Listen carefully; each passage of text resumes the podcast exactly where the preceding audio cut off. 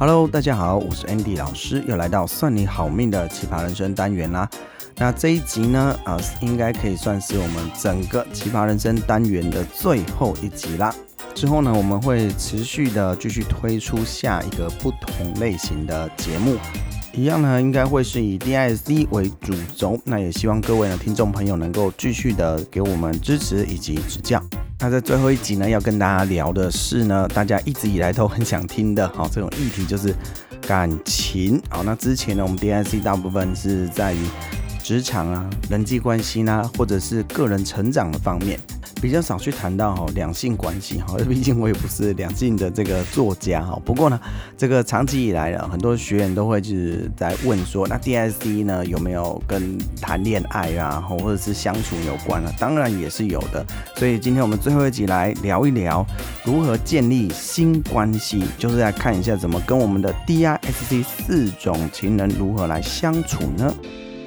好，在一开始呢，如果呢你还不知道你是 D I C 哪一型人的话呢，那我们在 show note 里面呢有提供这个免费 D I C 测验的连接。那当然了，这个免费的版本通常会测出来是一个综合的这个答案。如果你真的对于你自己跟你的另外一半的这个两性的这个关系呢，很有兴趣的话，那可能呢我们上面也会有付费的版本。那这也是呢在全球唯一好一个就 D I C 有两性的版本，好是。由我个人呢专门去设计而出来的，你也可以来参考去做这个测验。之后呢，来看看呢你是属于哪一种类型的情人，然后再对照我们今天所分享的主题。好，在一开始的时候呢，一样我们要通过五个问题来整理一下你跟你自己另外一半的关系如何呢？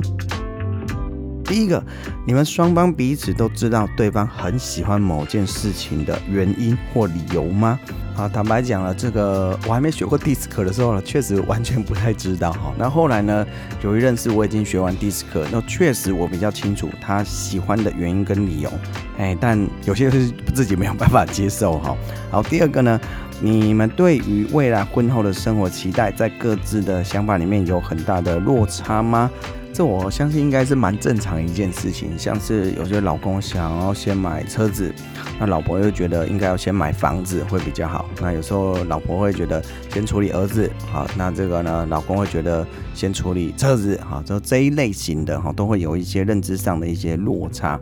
来，再来呢？如果在经济上多了一笔钱，你们决定先买房还是先买车？我就跟刚刚提到的这些呢，都会跟你的 DISC 是有关系的。然后再来第四个呢，你们通常会选择先苦后甘，还是先甘后苦呢？什么意思？哦，就是你们两个认知是，哎，一开始的时候经济比较拮据，没那么宽松，是两个共同觉得，哎。就算呃经济没那么宽松，但是生活还是要顾，所以呢，储蓄下来的钱就会比较少一点啊。那另外一种就是没关系，我们两个比较辛苦一点，但是干嘛日积月累，就是每天这边算钱啊、攒钱啊、斤斤计较啊，好，然后最后呢，可能十年之后呢，哎，生活就越来越好过一点。好，那这样子类型的夫妻，其实我们都经常可以去见到。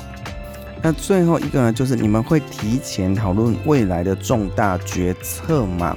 啊，这听起来好像蛮容易的，但事实上，其实有不少的情侣也好，或者是伴侣也好，他们并不会很认真的去讨论，因为每次一讨论干嘛，就会有吵架，然后就有摩擦，那久而久之可能就算了。好，等到到时候真的要下决定的时候呢，再来考量。但是有一些呢，就会。比较直接就，就、欸、哎，真的我们可以来讨论，好，那这种类型就会比较两个人是真的比较属于理性型的，好，因为大部分呢，在于感情上或者是在婚姻里面，两个人都要保持一定的理性的程度，有时候其实是不太容易的，好，毕竟感情这件事情呢，通常来讲感性比较多，好，理性会稍微比较少一点，甚至。啊，有些人常跟我讲说，哦，呃，要讨论一些重大决策，其实有时候蛮蛮尴尬的。我就是觉得，呃，只要意见不合的时候，会不会影响两个人的感情呢？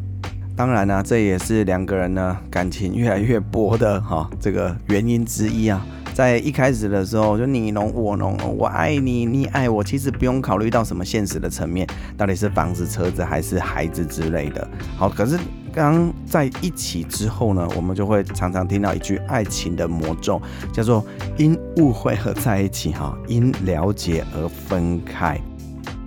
我年轻的时候特别不信这一句哈，总觉得哎呀，爱就会在一起啊，爱可以克服一切啊，哈，我可以愿意为对方啊这个改变呐，或者是调整呐，哈，因为我爱他。哎呀，真的，越来越年纪越来越长之后，才发现这句话真的是很有道理。尤其用 DISC 的角度来看一下的话，就真的会这样，因误会而在一起，因了解而分开。什么叫误会？就是通常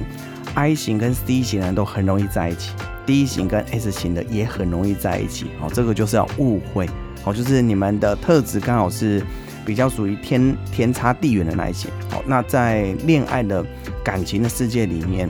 我的观察通常都是异性会相吸啊，那当然也不是百分之百啊，而是在经验中哦，我观察到可能都会某一个特质是会有一些啊、比较相相相反型的，比如说 DI 哦，蛮容易跟 DC 的在一起，好那。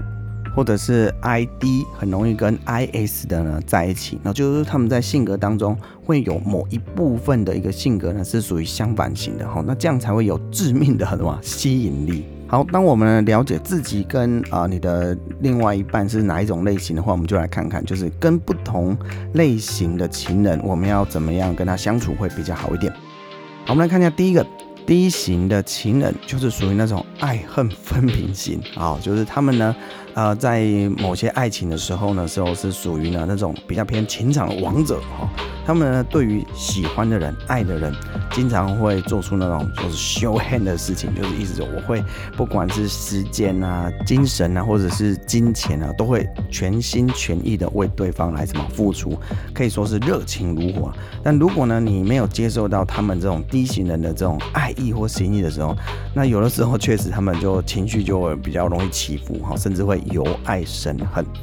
那同时呢，你的另外一半如果是 D 型的话，他通常控制欲望也会比较高一点，就是那种标准低型的老婆，就是哎、小事那我来决定，那大事让你来决定，但是这件事情到底是大事还是小事，那当然是由我来决定哈。那对于这种低型人在爱情里面的认知呢，是他们会觉得爱情是一种自私的无私，好像觉得爱一个人确实就要占有他，这怎么可以跟人家分分的我的这个爱人呢？所以呢，在某些时刻来讲，如果你另外一半是 D 型人啊，你确实会有感受到一些比较大的压力哈。那随着时间一久，关系一稳定了之后呢，那他们甚至也会对于另外一半的包容心会比较慢慢的会比较越来越少一点。好，因为毕竟 D 型的人呢，通常来讲他的脾气或者他性格跟其他人相较起来，就真的比较没有这么好一点。好，那如果呢，我们要跟这种 D 型人要相处在一起，该怎么办呢？啊我通常呢，给这个大家一个大原则，就是不要百分之百完全的配合啊！怎么会这样呢？是的，因为低级人呢，啊、通常是属于这个狩猎型的人哦，在感情上面，他们为了追求他的目标，为了他喜欢的人的时候，他就会有不断源源不绝的动力。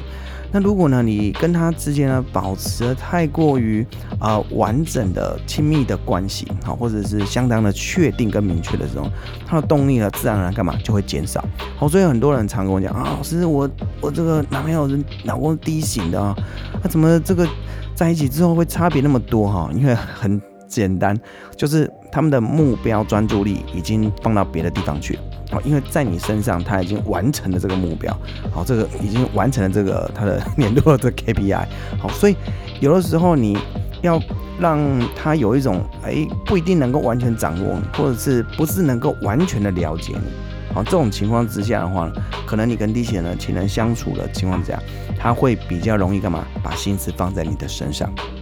好，第二种呢，I 型的情人啊，就是我们这个常讲的浪漫黏人型。好，通常呢，他们在感情当中呢，是那种很标准的心思细腻啦，好，比较喜欢有那种浪漫情节的那一种类型的好人。他们与生俱来就知道如何制造浪漫感，如何让你觉得很有幸福。好，气氛一定要很好，什么烛光啊、晚餐啊、小提琴啊，哦，然后氛围很棒啊，哦，海滩啊、沙滩上面啊。就要点一个什么一百根的那蜡烛啊，然后这样告白，他们觉得哇，这才是真正浪漫的爱情哦。确实呢爱情的情人他们蛮需要爱情的滋润，但是他们他们也同时需要怎样比较大的一些自由，所以你会发现这个 I 型的人通常比较容易好，也很快的就爱上一个人，但这不代表对方就可以约束他们，或者是控制他们。好，所以很多人跟 I 型的人在一起交往的时候，也会有一种，呃，一种错觉，好，或者是一种矛盾点。在一起的时候，好像如胶似漆，这个世界完全没有任何一个人，就只有你。但是呢，有的时候你会发现，他出去玩的时候也对，好像眼里也没有你。哦，所以有时候会觉得，那到底他们是爱我还是不爱我？但事实上来讲的话，I 型的情人对于爱人，哦，跟对于朋友之间的分寸啊、之间，他们并没有啊、很明确的一个界限。意思就是跟你在一起的时候也会很浪漫、幸福、开心，但是跟一些好朋友在一起的时候，好，那当然不见得会浪漫、幸福，但肯定一定很开心。好，所以很多人都常觉得，哎呀爱情呢是有时候啊，好像玩心稍微重了一点。好，那怎么跟他们相处会比较好呢？首先啊，你要有一颗强健的心脏，哈，意思就是呢。埃及呢，其实是不喜欢被束缚，但是呢，又完全不是不要束缚他，因为你要是没有约束他，他会觉得，嗯、你是不是不爱我了？哈，这有时候搞得一些啊，另外一半有时候觉得蛮烦的，他到底是想怎样？好，可是事实上呢，就是要有一个我常讲叫做放风筝的理论。啊，如果你对 I 型的人，有时候你要像放个风筝一样，好，当你很近的时候，你要往就是用心，好，就拽着他。好，然后呢，控制它的方向啊，然后飞得高低远近之类的。可是当你发现风来了，起风了，风大了，它越飞越远的时候呢，直上云霄的时候，就是他干嘛？可能跟他朋友出去了，可能他有他自己的生活圈的时候，这个时候切记哈，要放风筝。好，你你你知道那根绳子是很细的，你会有没有安全感？但这时候你一定要坚持住。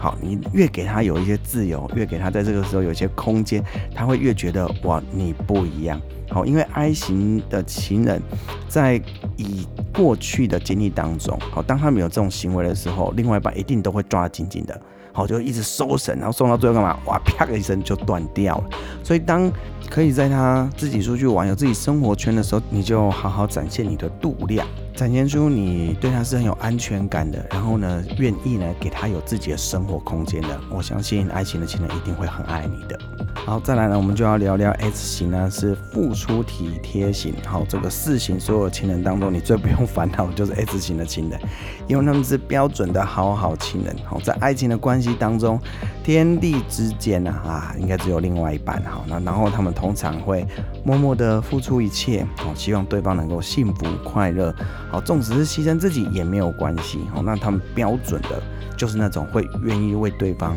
付出自己一切的人，而且更重要的是，就是通常 S 型的人，哈，是四种类型情人当中属于啊专情度很高的，好就不容易干嘛，这个出轨了，哈，这也真的非常少机会有什么小三、好小王的，因为本身来讲呢，这种 S 情人对他们是需要爱情的滋润，可是呢，他们又不是属于那种非常主动型的，好，他们对于情感上面啊，也是属于比较被动。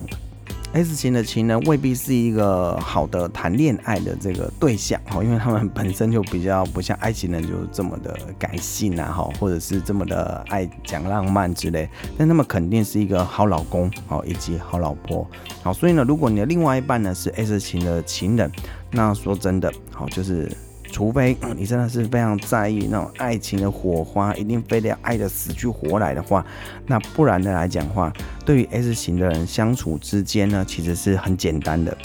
只要你不要太过夸张，哦，基本上 S 型的情人要求也不多，好，能够跟你在一起也好，也不会经常要吵着你啊，我要买那个包啊，啊，我要买那个衣服啊，好，通常 S 型的情人都比较会这个爱家顾小孩，哦，所以他比较多的心力会比较放在孩子身上，好，所以确实会有一个。呃，小小的一些到时候的摩擦点，就是有可能会觉得哦，S 的情人好像比较不陪你，好，都 大部分直接跑去陪孩子，好，但其实事实上，这只要跟他们好好沟通，基本上跟 S 情人相处在一起都不会有什么太大的问题，哈，而且确实这个四型情人来看，哈，真的最不容易离婚的，好，那也就是 S 型的。